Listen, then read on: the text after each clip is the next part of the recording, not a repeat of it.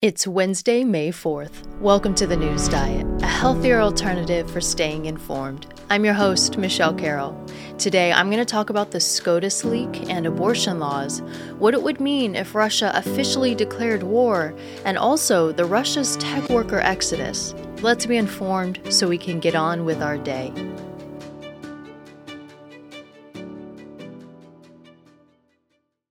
Yesterday, we saw the leaking of the Supreme Court's draft majority opinion that, if still current, could strike down the landmark abortion precedents of Roe v. Wade and Planned Parenthood v. Casey, which would no longer make abortion automatically legal nationwide and instead leaving the decision to the states to decide for themselves. Now, it's important to note that this is a draft from February and not official. In fact, it's not unprecedented for justices to change their votes during the review of these drafts. So there's two big points to this story. The first is the court's reasoning behind the draft ruling, and the second is the leak itself. Starting with the leak, this is the first time a draft majority opinion has been made public before the official vote. The Supreme Court has a very private process when deliberating cases. The reasoning for this is to be able to argue points freely without worry of public influence, whether it's backlash or even praise. Justices are supposed to stick to arguing the law when deliberating. So the fact that this document was leaked by someone in the court's inner circle has left many unsettled, considering how this could undermine the justice's process here and in the future. Chief Justice John Roberts has directed the Marshal of the Court to investigate the source of the leak. So then we get to the reasoning of the draft decision. The case in question is Mississippi v. Jackson Women's Health. It's regarding the 2018 Mississippi law that banned abortions after 15 weeks into the pregnancy. Jackson Women's Health, a clinic and abortion facility, challenged the constitutionality of the ban by taking it to court. The main question here is Is it unconstitutional to prohibit abortion on a pre viable fetus? This case made it to the Supreme Court, which heard arguments in December. Essentially, the clinic's case relies on the precedents set in Roe v. Wade, which was the 1973 decision that women have the constitutional right to an abortion, and also Planned Parenthood v. Casey, the 1992 decision that prevents, quote, undue burdens on women to access an abortion. So, really, the court has had to review these cases in order to come to a decision on this one. And it sounds like they, at least at the time of the draft, decided that the original rulings were not actually legally sound. The draft's writer, Justice Samuel Alito, wrote that the original rulings were, quote, egregiously wrong from the start. In short, the criticism seemed to lie around the idea that Roe and Casey were not properly based off the Constitution, considering there is no mention of abortions in the document, nor is there a right to privacy, which has also been used as justification. He implies that the right to an abortion was essentially invented and decided on by the court, as opposed to being legislated by lawmakers, which, for a topic this divided, argues should be decided on by voters and elected representatives. The court won't release an official decision until likely June or July. If they do side with Mississippi here and overturn Roe and Casey, then this would give states around the country the power to establish their own laws around the procedure.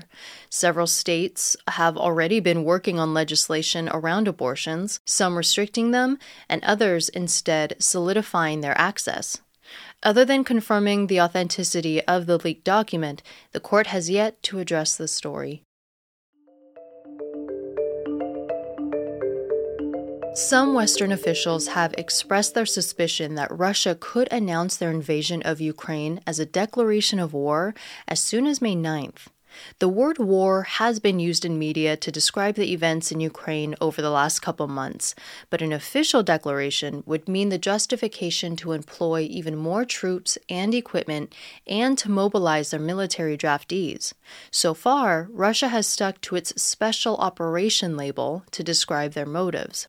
The reason why officials think May 9th could be the date is this is Victory Day in Russia, which marks the day Nazi Germany surrendered in 1945 during World War II. Some Western officials have said the need for a declaration of this kind could be seen as a sign that the Russian forces are still struggling to make headway now over two months into the conflict.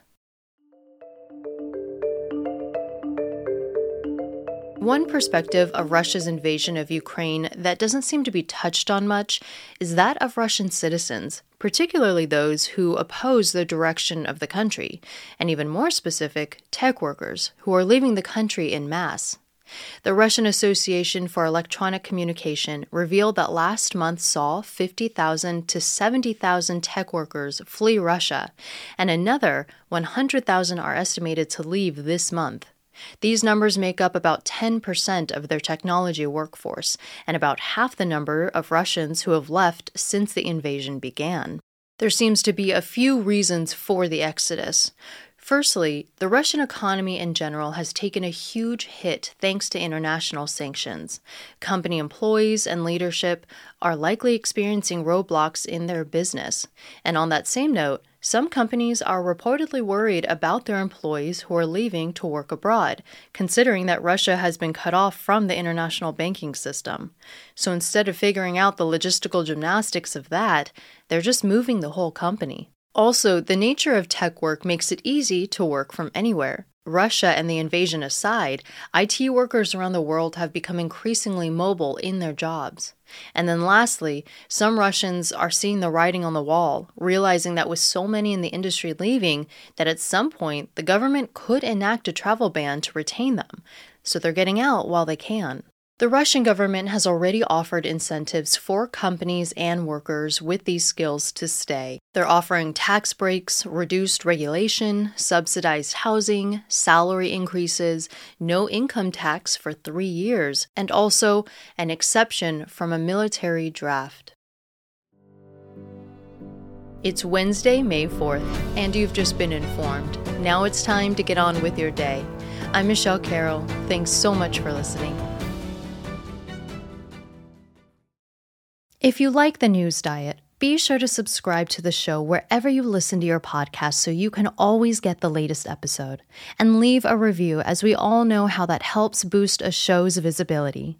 If you have any suggestions on how I can improve the show, I definitely want to hear from you. I want the news diet to be as valuable as possible for you, so if you feel compelled, please feel free to reach out to me on Twitter or Instagram at the news diet or directly to my email feedback at thenewsdiet.com.